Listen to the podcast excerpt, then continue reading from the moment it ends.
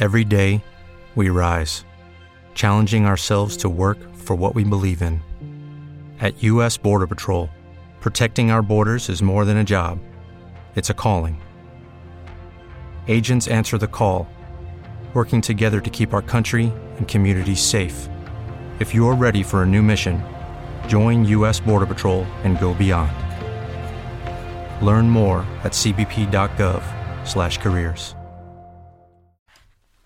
Amici e amiche, carissimi, benvenuti o bentornati ad una nuova puntata del ciclo di catechesi dedicato all'approfondimento del immortale catechismo di San Pio X. La volta scorsa, per chi sta seguendo o anche per chi non sta seguendo il ciclo di catechesi, abbiamo terminato la lettura e il commento della sezione dedicata ai Dieci Comandamenti, eh, concludendo appunto avvertendo del fatto che adesso sarebbe cominciata una seconda, la seconda diciamo, sezione dedicata alla vita morale mh, mm, riguardante appunto innanzitutto i, precetti, i cinque precetti generali della Chiesa e poi i capitoli dedicati alle virtù, prima teologali e poi cardinali, eh, prima teologali e poi cardinali e poi mh, mm, con una rassegna conclusiva eh, riguardanti le beatitudini eh, evangeliche dopo aver eh, enumerato anche ehm, i sette vizi capitali. Quindi è una disamina sintetica, questo perché ricordiamo sempre che il catechismo, i catechismi sono sempre impostati sulla triplice versante, no? che è poi ciò che dobbiamo fare per vivere secondo Dio, credere alle verità di fede che Gesù ci ha rivelato e la Santa Chiesa ci insegna, quindi la fede, la prima parte del catechismo e quindi il credo, questo lo abbiamo da tempo con, eh, completato, osservare i comandamenti di Dio e della Chiesa, seconda parte del catechismo, e poi vivere in grazia, cioè frequentare i sacramenti e essere assidui e costanti nella preghiera, terza parte di tutti quanti i catechismi. Andiamo a vedere i precetti generali della Chiesa che forse riusciamo a affrontare tutti in una sola puntata. Vediamo, perché io non sono mai in grado di prevedere gli sviluppi eh, contingenti ecco, delle, delle piccole conversazioni condivise. Allora, siamo al capo secondo. Come introduzione c'è un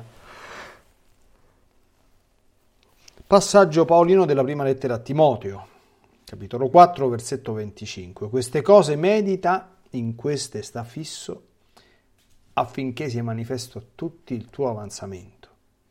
Ecco, un altro modo con cui si rievoca quel bellissimo Salmo 119, eh, che è, lunga, un lungo elogio su chi medita e mette in pratica la legge del Signore, no? 213. Che cosa sono i precetti generali della Chiesa? Cosa sono questi cinque precetti generali della Chiesa? I precetti generali della Chiesa sono leggi con le quali essa, applicando i comandamenti di Dio, prescrive ai fedeli alcuni atti di religioni e determinate astinenze. Quindi il senso è chiaro, no?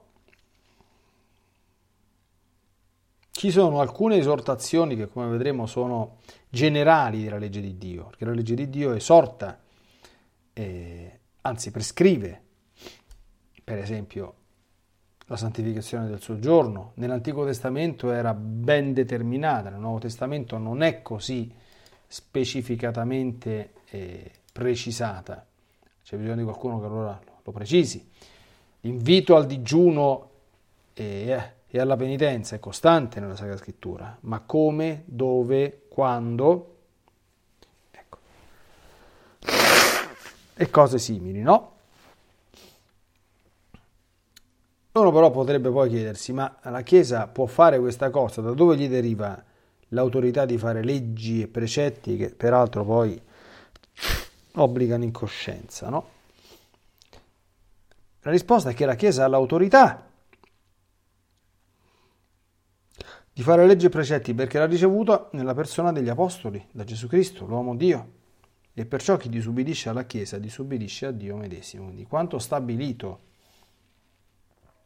precettivamente eh, da chi ha l'autorità di farlo, eh, ordinariamente obbliga in coscienza e come, come verrà detto nel, nel, para, nel numero seguente, eh, a proposito di chi può fare leggi e precetti, dove si specifica sono chiaramente Papa e Vescovi, eh, si aggiunge che Gesù Cristo disse chi ascolta voi ascolta me, chi disprezza voi disprezza me. Ecco, quindi è chiaro che da sempre eh, c'è stato l'esercizio di questa funzione. Ovviamente il Papa può fare leggi vincolanti per tutta la Chiesa, il Vescovo ha una sua potestà legislativa propria e ordinaria nella diocesi, cioè il Vescovo può stabilire delle leggi che siano vincolanti per la propria diocesi.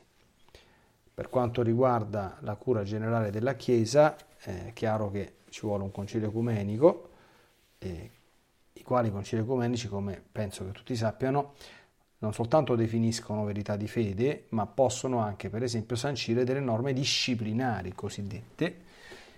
Le norme disciplinari appunto sono leggi, eh, non è una norma di diritto divino e quindi non è neanche un dogma di fede, ma in forza dell'autorità apostolica, fino a quando la legge è in vigore, occorre obbedirvi.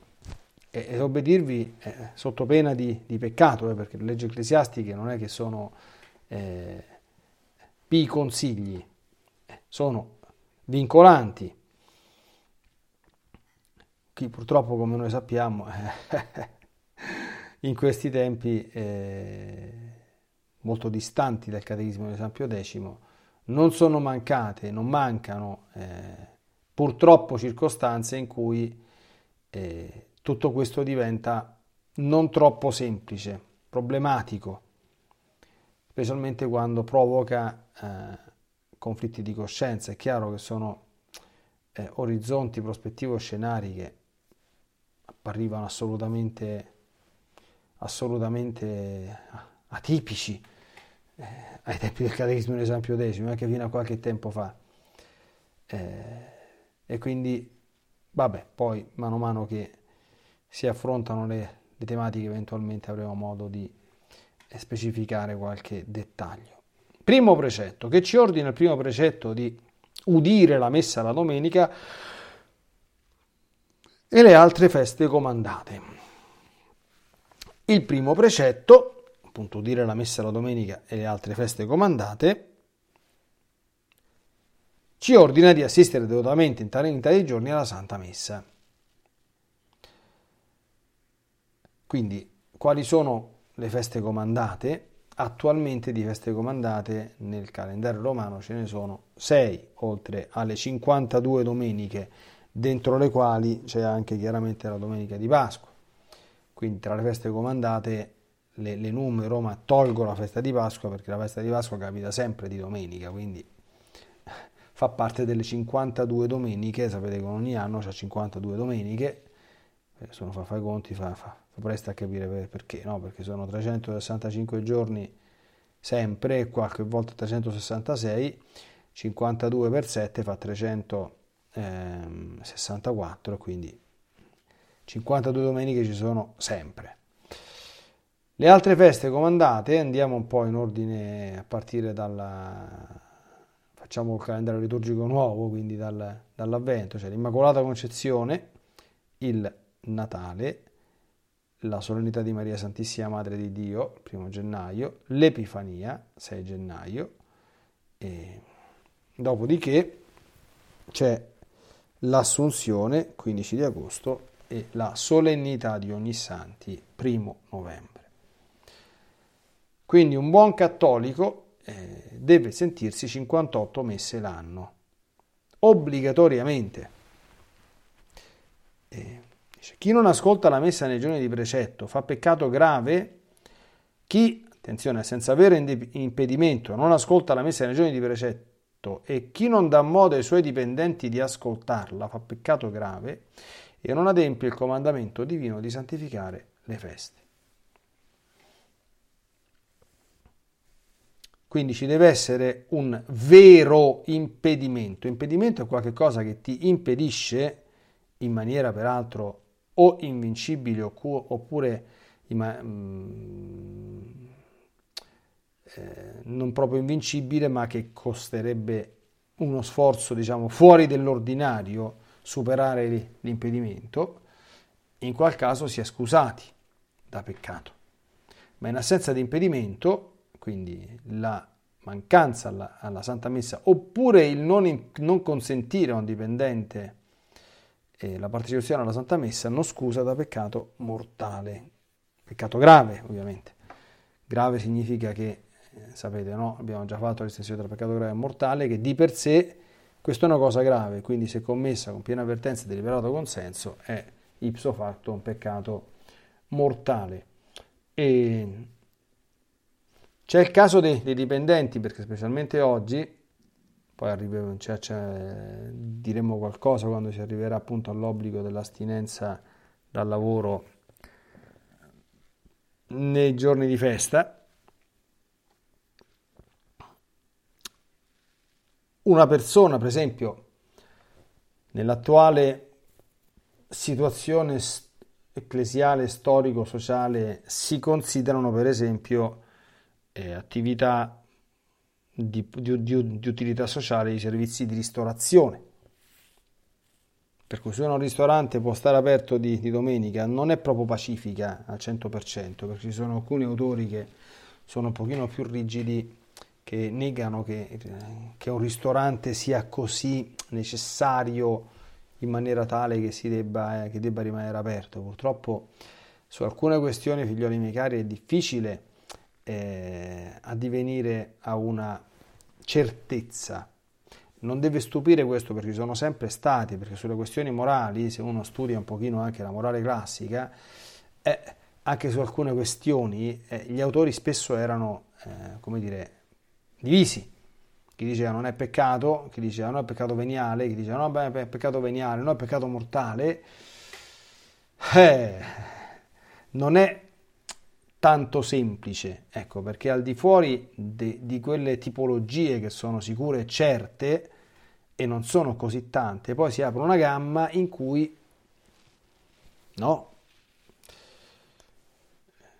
Per cui io poi dirò la mia piccola, diciamo così, opinione, che però non è detto che sia quella eh, vera al 100%, eh, perché sono, si, si tratta di cose eh, opinabile. La messa la domenica bisogna parteciparsi, questo non ci piove, questo qui. Quindi, perché è sempre bene avere almeno chiare le cose essenziali. E c'è il ristorante, bene, se c'è il ristorante, il tuo dipendente devi, devi dargli la possibilità almeno di partecipare alla messa, altrimenti pecchi mortalmente. C'è un bar, la stessa cosa. Eh,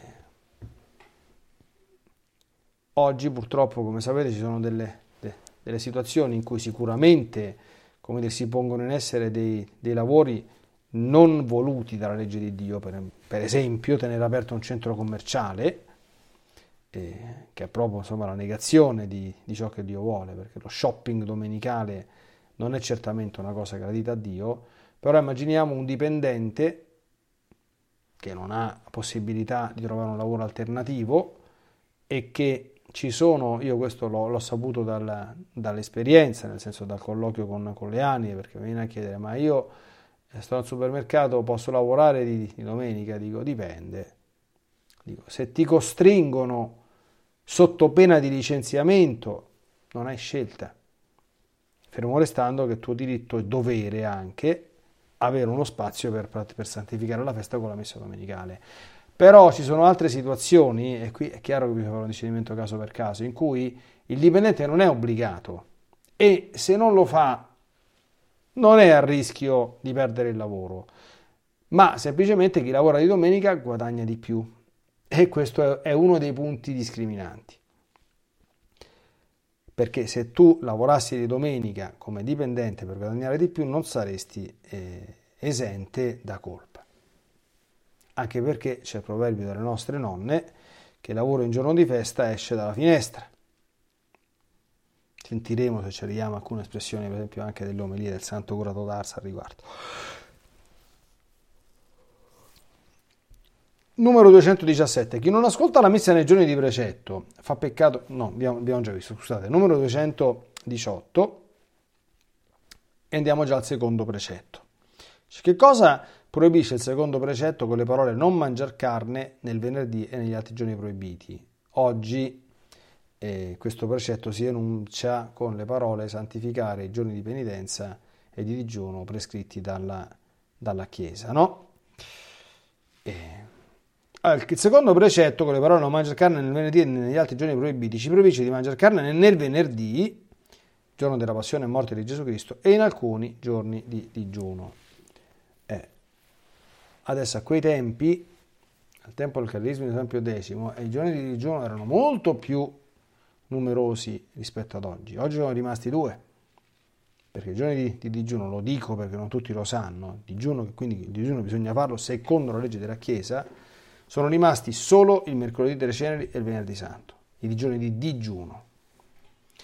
E il digiuno canonico, eh, per adempiere il digiuno canonico, ci sono delle condizioni minime, che ogni tanto ripeto, cioè che sono anzitutto cucina oltremodo leggera, quindi si possono fare una colazione e uno dei due pasti in maniera leggera e poi eh, l'altro pasto o proprio leggerissimo, quindi ridotto quasi a nulla, e, e questa è proprio la condizione minima, oppure se, se uno fa un pochino di pane di acqua o lo salta proprio, meglio, però ecco, il digiuno canonico risiede, non è proprio il, la, la, il non mangiare nulla, ma è ridurre notevolmente la quantità di cibo eh, in modo tale da sentire gli effetti della fame.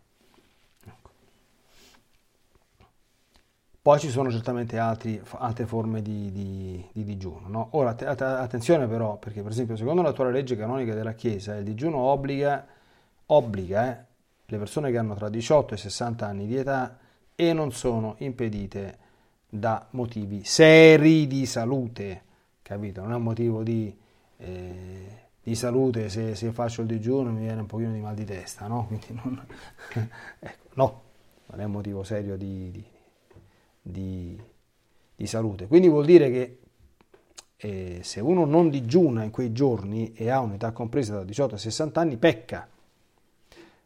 Pecca formalmente se sa che dovrebbe digiunare e non digiuna. Pecca materialmente se non lo sa e non lo fa. E come tutti quanti i peccati materiali, una volta che uno ne prende coscienza, è sempre bene confessarli perché sì, può darsi che io non lo sapevo, ma c'è sempre eh, la domanda delle domande. Cosa avevo fatto a suo tempo per informarmi e per saperlo? Che è tutta quanta la tematica del, de, de, delle condizioni per, perché l'ignoranza scusa, secondo San Tommaso, solo quando è incolpevole.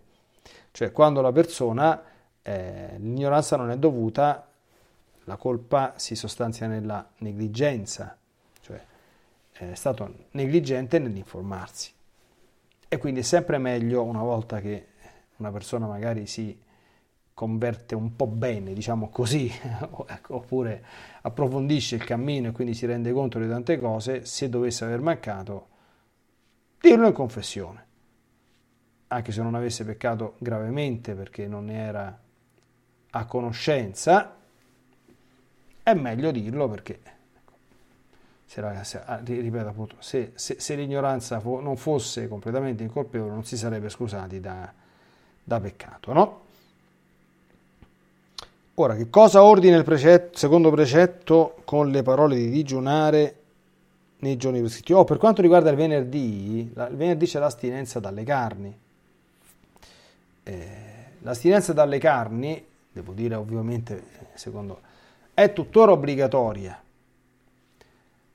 La conferenza episcopale italiana, in cui a seguito dei eh, dire, delle, de, dei cambi di disciplina eh, conciliari e post-conciliari, eh, ha la facoltà di stabilire alcune norme e ha come dire, eh, stabilito che mentre i, i digiuni di Quaresima sono stretti, quindi non possono essere, si devono fare il digiuno dell'astinenza dalle carni, punto e basta.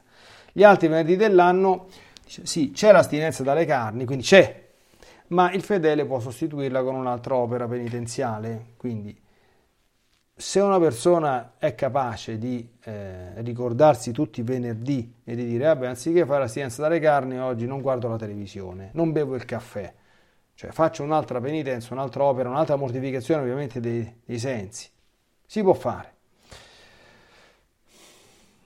Io eh, mi permetto sempre di suggerire, dico tu intanto non mangiare la carne, d'accordo? Poi se ti dovessi trovare un giorno che, che ne so, eh, c'è un invito eh, ad un momento dove non puoi dire di no e non è possibile sottrarsi a questo, cambiala con un'altra penitenza. Però, sapete, siccome la, la natura umana tende ha bisogno di ripetizioni fissi di atti per abituarsi a fare qualcosa, a mio modesto avviso, fermo restando che si può fare diversamente, però è più opportuno e prudente mettersi in testa che venerdì la carne non si mangia punto e basta.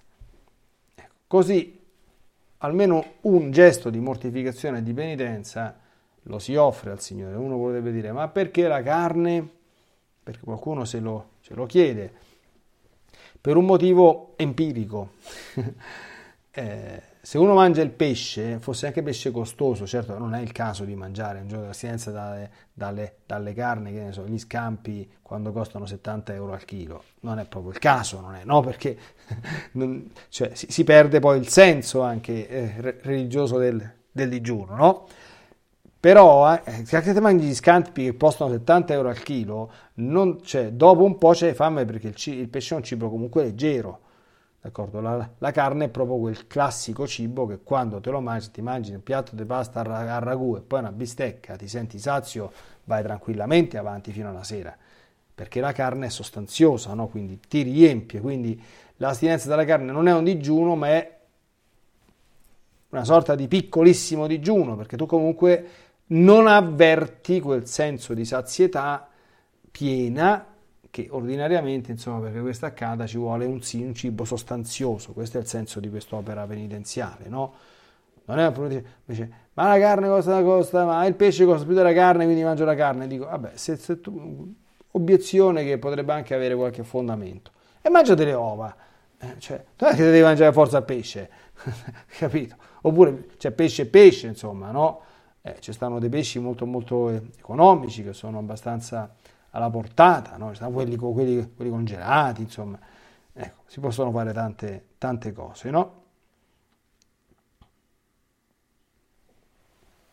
Allora, il 219, cosa ordina il secondo precetto con le parole digiunare nei giorni prescritti? Eh, il secondo precetto dice di osservare il digiuno ecclesiastico nella Quaresima, che adesso insomma in alcuni giorni dell'Avvento, anche adesso non ci sono più, nelle quattro tempora non ci sono più e in alcune vigilie non ci sono più. Io ricordo che Giovanni Paolo II scrisse un eh, documentino, non mi ricordo il titolo, ma ricordo di averlo letto, eh, mi si perdoni purtroppo la, l'impossibilità di, di, dare riferimento, ma credo che con una ricerca tematica online si potrebbe trovare, dove disse, lamentò che la disciplina della Chiesa era diventata troppo troppo mitigata rispetto al passato, eh, però, eh, ahimè, eh, non, non, non, fece nulla personalmente per magari ripristinare qualcuna di queste belle cose eh, e quindi adesso di fatto c'è una disciplina veramente ridotta al minimo e almeno quello, amici cari, cerchiamo, cerchiamo di starci, no? A che obbliga il digiuno ecclesiastico, dice, il digiuno ecclesiastico obbliga dall'astinenza da determinati cibi e da altri pasti oltre il pranzo. È consentita però, vedete, una seconda refezione leggera. Ok? Quindi, chiaro il termine, no? Quindi, astinenza da determinati cibi cibi troppo pesanti ti... e da altri pasti oltre il pranzo. Ecco, però è consentita una seconda refezione leggera, quindi l'importante è alleggerire notevolmente il carico. Se uno salta un pasto o lo fa pane e acqua, meglio. Chi è obbligato al digiuno ecclesiastico Allora, il digiuno ecclesiastico a quei tempi è obbligato ogni fedele dai 21 anni compiuti ai 60, adesso sono i 18, se non ne sia scusato per infermità, per lavori gravosi o per altra giusta ragione. Chiaramente quando ricorrono una di queste cose, allora, tutte quante queste leggi ecclesiastiche, da tutti quanti i cinque precetti della Chiesa, essendo leggi della Chiesa, può dispensare da esse chi ha l'autorità di farle. Ecco, e qui devo formare, questi sono incontri catechetici, no? Il parroco non ha la facoltà di fare leggi, se non quelle piccole cose, quelle piccole indicazioni che dà per il governo della parrocchia, a differenza del vescovo, però il parroco ha la facoltà di dispensarle, solo il parroco, non il padre spirituale e non un sacerdote che parroco non sia. Il parroco ha la facoltà proprio ordinaria di dispensare dalla legge ecclesiastica. Che significa? Significa che se io ho un fedele che per esempio una domenica teme di avere difficoltà di adempiere il precetto festivo, perché anche il precetto festivo, cioè andare a messa la domenica, eh, il comandamento dice ricordare di santificare le feste di per sé, quindi io potrei anche santificare la festa in teoria non andando a messa la, la domenica, la Chiesa è intervenuta dicendo no, no, la, la, la modalità ordinaria per santificare la festa è la partecipazione alla messa. Però, quindi, l'applicare la messa alla santificazione della domenica è stato un atto che è stato fatto con legge ecclesiastica, per cui eh, è dispensabile. Quindi, se, un, se una persona, se un fedele avesse difficoltà, lo si può dispensare magari dicendo sì, ti dispenso, tu vai a messa per un giorno della, tua, della settimana. Poi il dispensatore eh, può dare delle modalità alternative oppure una qualche opera sostitutiva di quella che viene stata dispensata. Dal digiuno, se una persona dice, ah, io però eh, mercoledì delle ceneri danno a fare fa un viaggio e, e, e c'ho pure che vado contro un pano, mi può dare da, dalla dispensa? Sì, però fa il digiuno eh, venerdì prossimo, non sarebbe prescritto che venerdì di, guardia sia solo l'astinenza, per dire, no? Per far capire un po' queste cose. Dice, perché la Chiesa ci impone astinenze e digiuni, numero 222? La Chiesa ci impone in conformità dell'esempio della dottrina di Gesù Cristo astinenze e digiuni, guardate, eh, per penitenza dei peccati, mortificazione della gola e delle passioni e per altre necessità particolari. Ecco, eh, per esempio, quando c'erano i digiuni delle quattro tempora, c'erano anche le celebrazioni delle, delle quattro tempora. Sapete cosa erano, no? Cioè, le quattro tempora vengono, quattro tempora sono i quattro tempi dell'anno, cioè le quattro stagioni, inverno, eh, autunno, inverno, primavera ed estate. Ora è chiaro che un tempo, anche oggi è così, erano particolarmente collegati quando, una, quando non c'era ancora stata la, la rivoluzione industriale, per esempio, eh, c'era una, fondamentalmente una eh, for, forma di vita da, da, generalizzata legata ai ritmi della terra e ai frutti della terra, no? Ecco. E allora il digiuno ha altre finalità particolari, perché si faceva? Per necessità particolari. Crediamo al Signore, accompagniamo la nostra preghiera con il digiuno perché benedica questa stagione e possiamo avere i frutti della terra tipici di questa stagione. Adesso purtroppo queste cose non ci sono più, si sono un pochino smarrite ed è male. C'è anche la penitenza dei peccati perché molto difficilmente qualche fedele, perché la legge fa la Chiesa fa de- delle leggi, perché è difficile. Voi immaginate se non ci fosse il precetto della messa domenicale. Già adesso non ci va più nessuno nonostante il precetto, ma se non ci fosse sarebbero ancora di meno, no? Cioè, chi è che tra i fedeli, diciamo così, comuni, normali, interiorizza l'importanza del digiuno e lo fa di propria spontanea volontà, senza esservi obbligato? Non sono tanti. Noi siamo un miliardo e 260 milioni di, di, di persone nel mondo cattolici, eh, quindi quanta gente fa il digiuno volontariamente? Quasi nessuno. Allora la Chiesa però, eh, perché il digiuno bisogna farlo, il digiuno e l'astinenza. Perché? Perché dobbiamo fare penitenza dei peccati. Eh, cioè, I peccati rimessi alla colpa devono essere spiati quanto alla pena e le opere di penitenza sono appunto espiazione. C'è anche un altro aspetto, la mortificazione della gola e delle passioni. La mortificazione della gola, amici miei cari, è una cosa importante, l'ho già detto tante volte, eh, sono quelle classiche cose a cui oggi non ci fa caso più nessuno.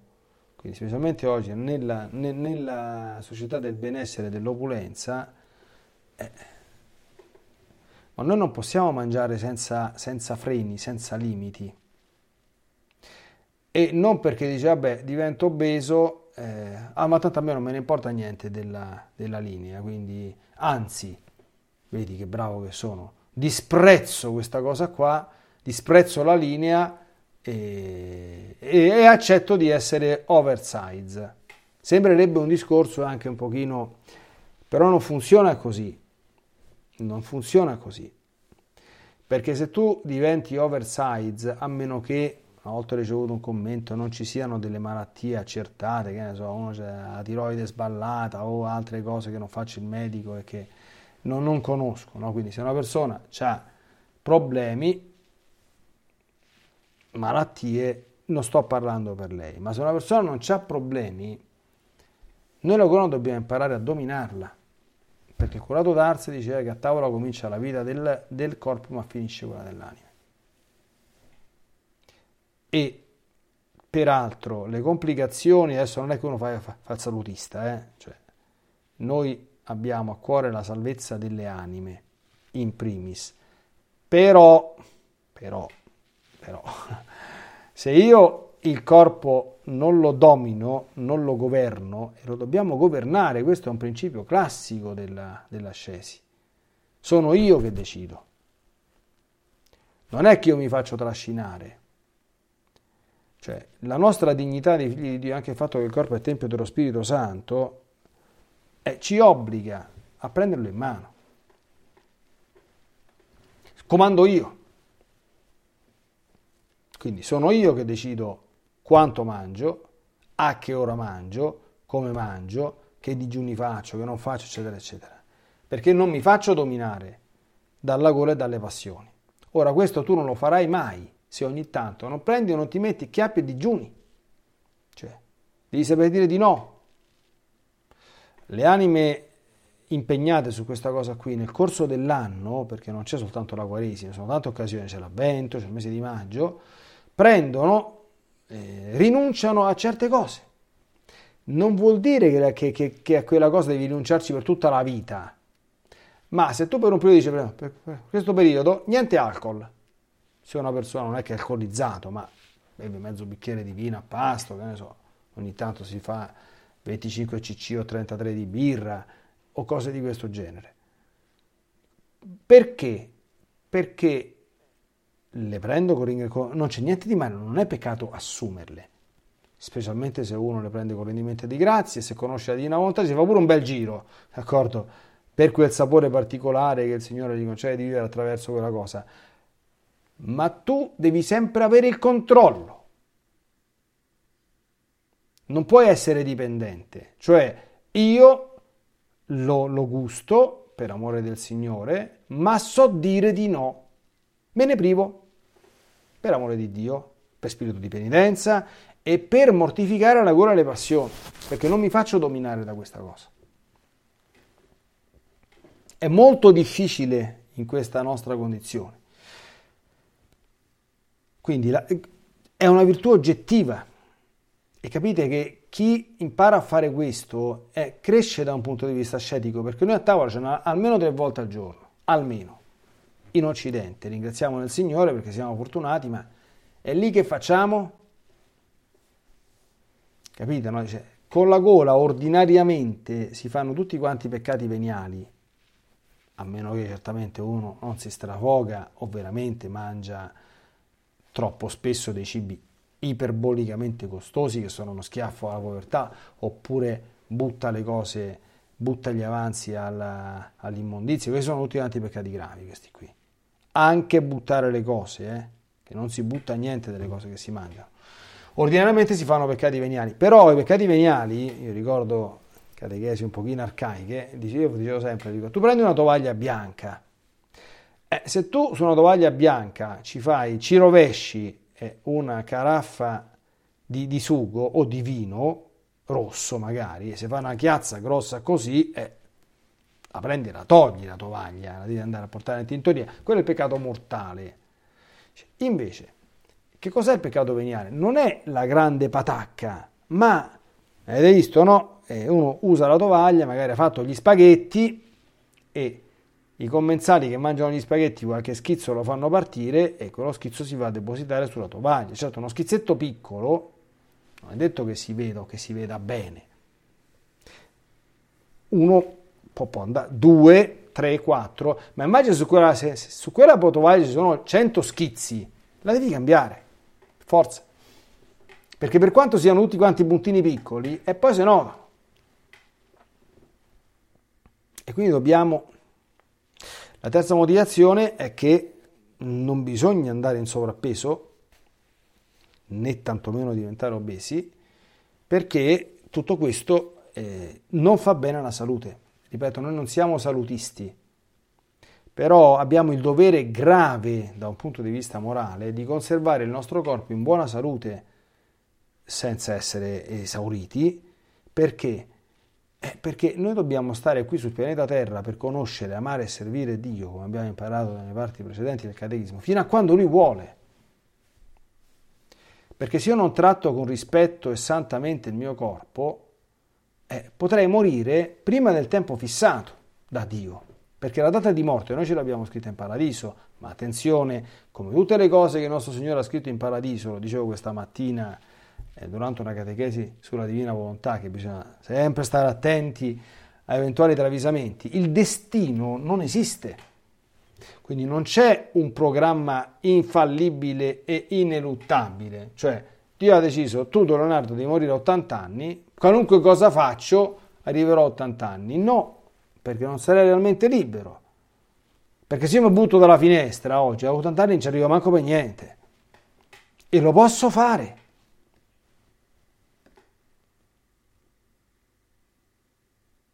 Ok? Quindi il controllo su queste cose è importantissimo. Perché se io comincio a mettere peso, io ne ho esperienza, amici miei cari. Cioè, allora, c'è chi quando comincia ad andare oltre, gli si spaccano le ginocchia, quindi protesi alle ginocchia. Dice, poi dice, è volontà di Dio? Ah, abbiamo preso questa croce è volontà di Dio. Siamo sicuri che quella è volontà di Dio intenzionale? Mm, sicuramente no, figlioli miei cari. Perché quando mi capita una disgrazia, che io me la sono andata a cercare, attribuire questa cosa alla volontà di Dio intenzionale, certo che volontà di Dio permissiva, sicuro, perché non si muove voglia che Dio non voglia, ma intenzionale? Qualcun altro a causa del sovrappeso deve farsi poi le protesi all'anca e qualcun altro muore perché il cuore comincia ad avere problemi quando si va in, certamente in situazioni eh, contingenti, no? Scusate, non, non, non, non contingenti, in, in, situazioni significative, ecco. Quindi non, non 5 kg di, di, di sovrappeso, ma 20, 30, 40, 50. Quindi questo è un aspetto importante e purtroppo la disciplina mitigata della Chiesa non aiuta le persone. Perché anche chi non fa troppo caso a queste cose, a volte ci può essere anche qualcuno dove non dovrebbe stare, che non fa troppo caso a queste cose, certamente se la disciplina della Chiesa si mitiga troppo, non riceve questo aiuto. Eh, perché l'uomo se non lo metti al chiodo, prima che interiorizza l'importanza di una cosa e la fa volontariamente, fa tempo a morisse salvo evidentemente alcune sporadiche e di, sicuramente rare, quindi in proporzione alla massa mondiale dei, dei, dei cattolici non so di dare una percentuale, ma è bassa. 1 su 100? Io sarei contentissimo se fossero 1 su 100. ma non, non, credo che arriviamo a questi, a questi numeri, no? Quindi la gola e le passioni vanno mortificate. Adesso purtroppo non abbiamo l'aiuto dei digiuni imposti dalla legge della Chiesa e quindi inventiamoci qualcosa. Ecco, ma non possiamo lì agire come se niente fosse e andare allo stato brado tutti i giorni. Terzo precetto che ci ordina il terzo precetto confessarsi almeno una volta all'anno e comunicarsi almeno a Pasqua. Ci ordina di accostarci alla penitenza almeno una volta all'anno e all'Eucaristia almeno nel tempo di Pasqua. Queste sono dire, domande e risposte dove la, la, la, risposta non è altro che la domanda senza punto interrogativo. No? ecco. Quindi, allora, qui c'è il problema della, della penitenza e dell'Eucaristia nel senso del fare la comunione. Allora, facciamo un pochino di per fare la comunione bisogna essere in grazia di Dio, numero uno. Quindi quando una persona sospetta o teme di non essere in grazia di Dio o ha motivo di ritenere che non lo sia, deve astenersi dalla comunione e fare prima la confessione.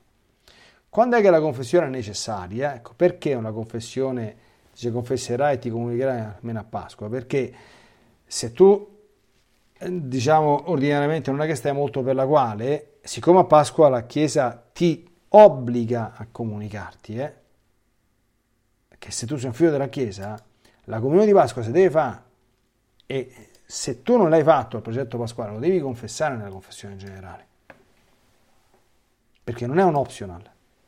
La comunione è obbligatoria a Pasqua e in punto di morte nella forma del viatico. Queste sono le uniche due comunioni obbligatorie, oltre a quella del sacerdote celebrante che se celebra la messa non può non fare la comunione. Lui no, ma gli altri sì che possono non farla.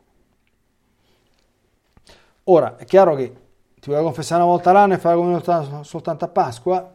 Libere scelte. Adempi i precetti generali della Chiesa. È chiaro, chi fa la comunione tutte le domeniche deve vigilare che stia in grazia, quindi se dovesse commettere un peccato grave deve accostarsi alla confessione prima di comunicarsi. E, e ehm, anche se non commette peccati gravi, questa è una raccomandazione dei maestri di spirito, che fai di confessare una volta l'anno? Non è molto prudente, anche perché spesse volte noi non siamo in grado di fare un buon discernimento, potremmo aver commesso dei peccati che agli occhi di Dio sono anche significativi e noi non ce ne abbiamo coscienza alcuna. Quindi è bene, con una certa frequenza, diciamo che il minimo che viene indicato una volta al mese, per chi fa la comunione regolarmente, chi vuole diventare santo deve intensificare una volta ogni otto giorni, accostarsi a questo sacramento perché altrimenti le Eucaristie, oltre che non essere fruttuose, potrebbero essere anche sacrileghe. Dice, perché la Chiesa imponendo di confessarsi e di comunicarsi una volta all'anno aggiunge la parola almeno 224? Vedete qui come, come, come c'è l'imbeccata. Dice, la Chiesa aggiunge la parola almeno per ricordarci l'utilità, anzi il bisogno di ricevere spesso come suo desiderio questi sacramenti. Il santo curato d'Ars, quando faceva le prediche sui precetti della Chiesa, quando arrivava a questo precetto si metteva sempre a piangere. Dice, ma, dice, ma ti pare che io debba andare a dire di comunicarsi almeno a Pasqua? Lui era innamorato dell'Eucaristia, ma come fa una persona a comunicarsi soltanto a Pasqua se è stato battezzato e c'ha un tesoro così grande come l'Eucaristia, no?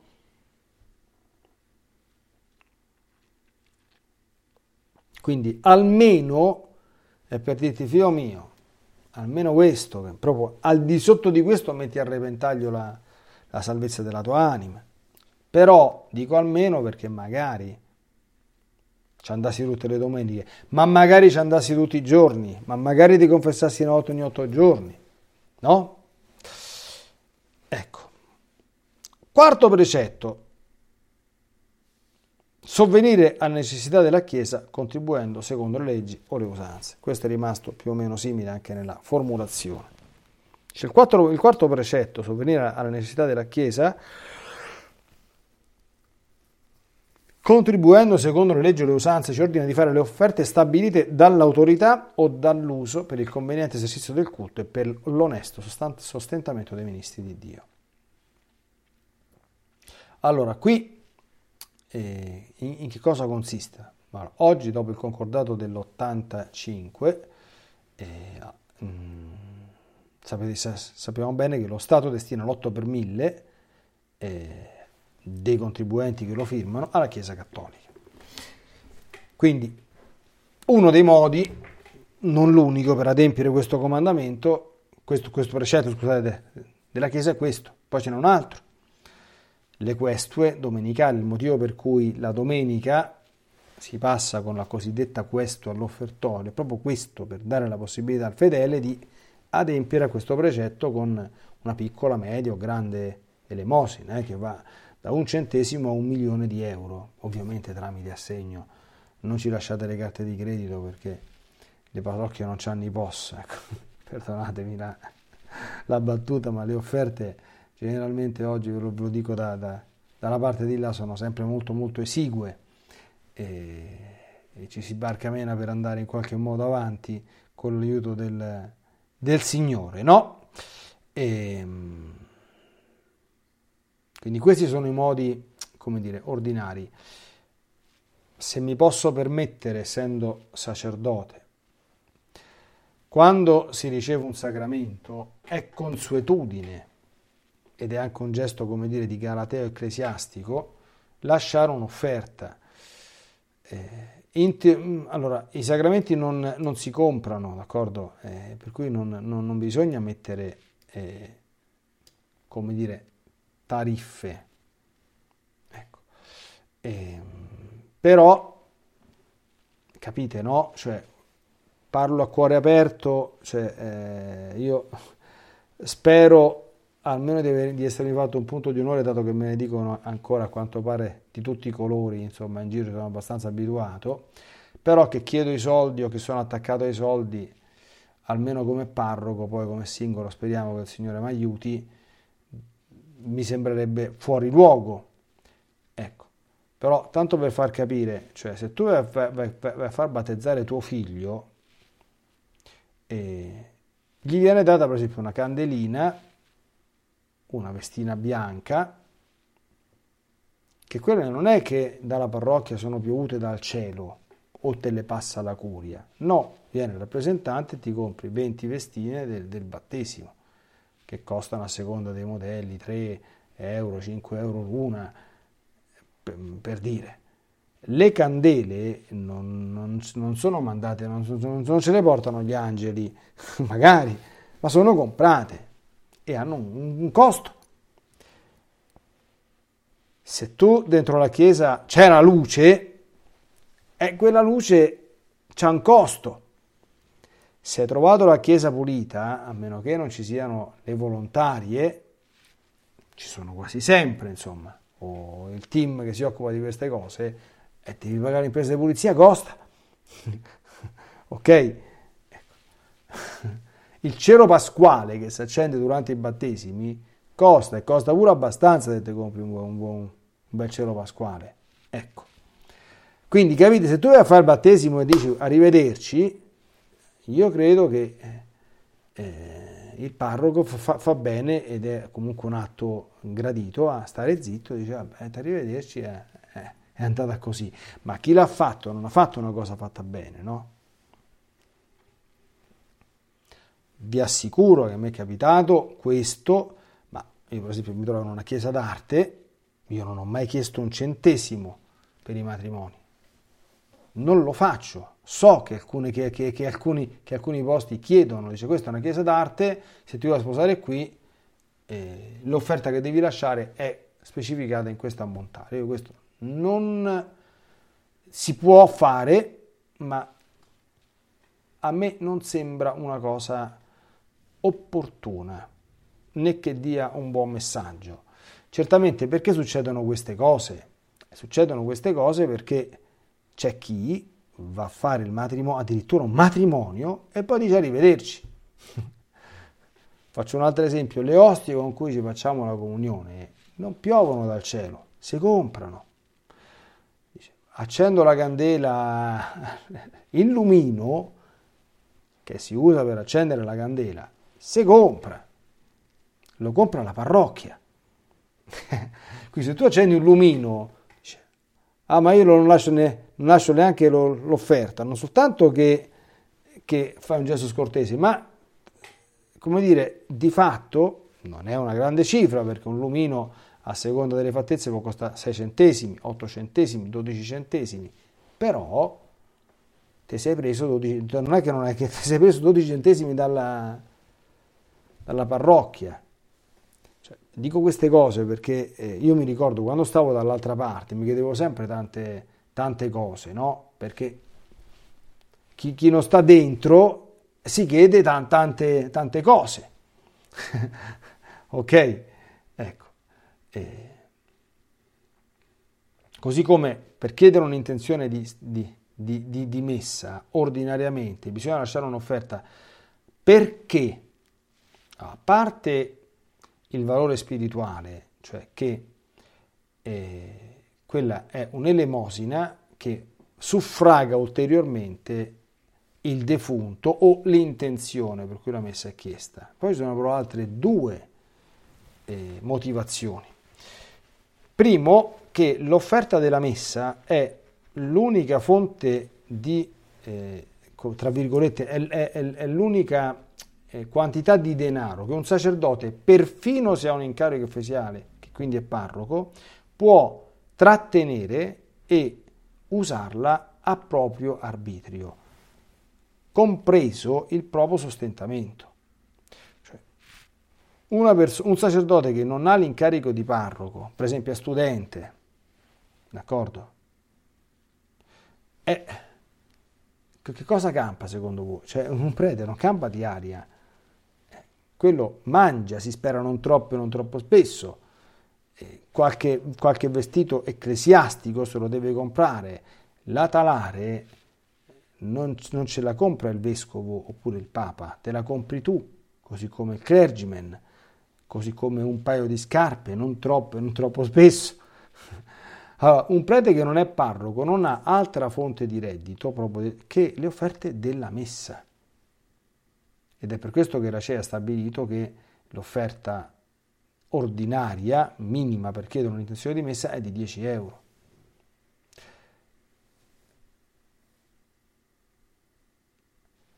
La seconda motivazione però è che un sacerdote, solo se ha accettato un'offerta per un'intenzione di messa, è obbligato a celebrare quella messa, attenzione, eh, con intenzione singola, non cumulata, entro un anno da quando ha ricevuto l'offerta e se dopo un anno non è riuscito a farlo, deve chiedere la soddisfazione di quell'intenzione personalmente a un altro prete girando l'offerta ricevuta.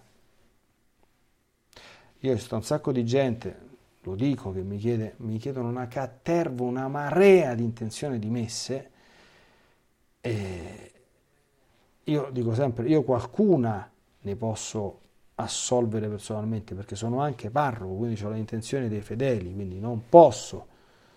Ecco.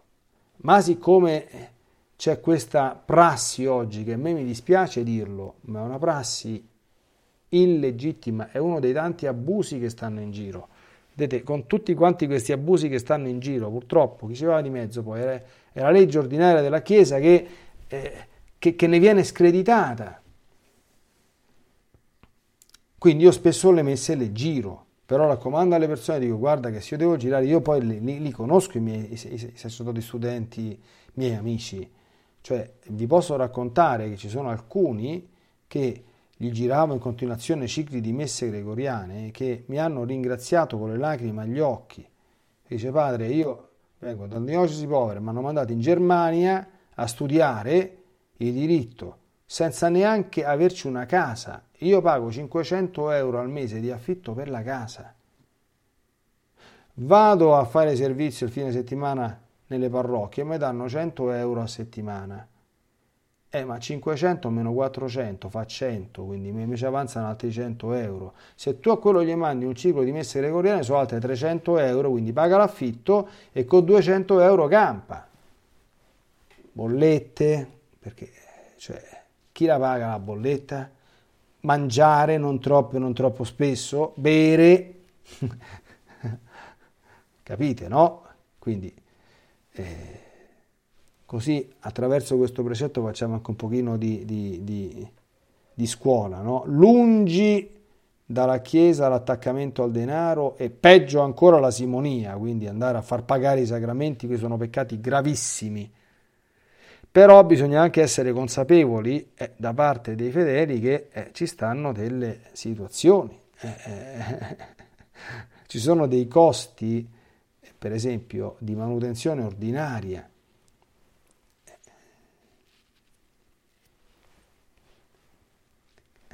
da qualche parte quelli devono uscire, escono sempre. Eh. Io potrei scriverci un libro sulla provvidenza veramente straordinaria che ho sempre visto, perché il nostro Signore eh, è largo, ecco. Attraverso però anche la collaborazione, la cooperazione dei fedeli. Vediamo l'ultimissimo precetto che adesso praticamente è diventato quasi obsoleto. Non celebrare solennemente le nozze nei tempi proibiti. Eh, ecco il precetto con cui eh, la messa la messa, la Chiesa proibisce la messa con la benedizione speciale degli sposi dalla prima domenica di Avvento al Santo Natale, dal mercoledì delle ceneri alla domenica di Pasqua. Questa cosa c'è ancora, ma è rimasta, diciamo così, cioè, la, la, proibizione della, della celebrazione solenne. Adesso nel Novus Sordo che cosa si intende con, con solenne eh, diventa complicato. Quello che resta, perché questa norma qui? perché capite che le nozze, appunto, primo sono un sacramento che esprime l'unione di Cristo con la Chiesa, è un sacramento gioioso, no? è una festa no, le nozze. Allora, festa poi generalmente seguita da, da un banchetto, è un cazzotto dentro un occhio che tu in un tempo penitenziale, come l'avvento e la Quaresima, celebri la festa. Pensate che, per esempio, adesso alle messe dei, dei funerali si dice sempre gloria, ma durante l'avvento e durante la Quaresima tutti sanno che Gloria non si dice. No, neanche la domenica.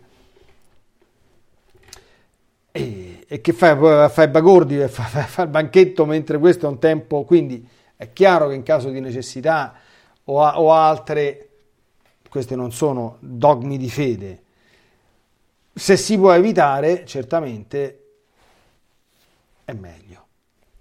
E con questo oggi, amici, possiamo fermarci e, e siamo riusciti, come speravo e come prevedevo, a esaurire l'argomento precetti generali della, della Chiesa, con qualche piccolo dettaglio che spero possa essere stato utile a chi ha ascoltato. Dio vi benedica e la Madonna sempre vi protegga.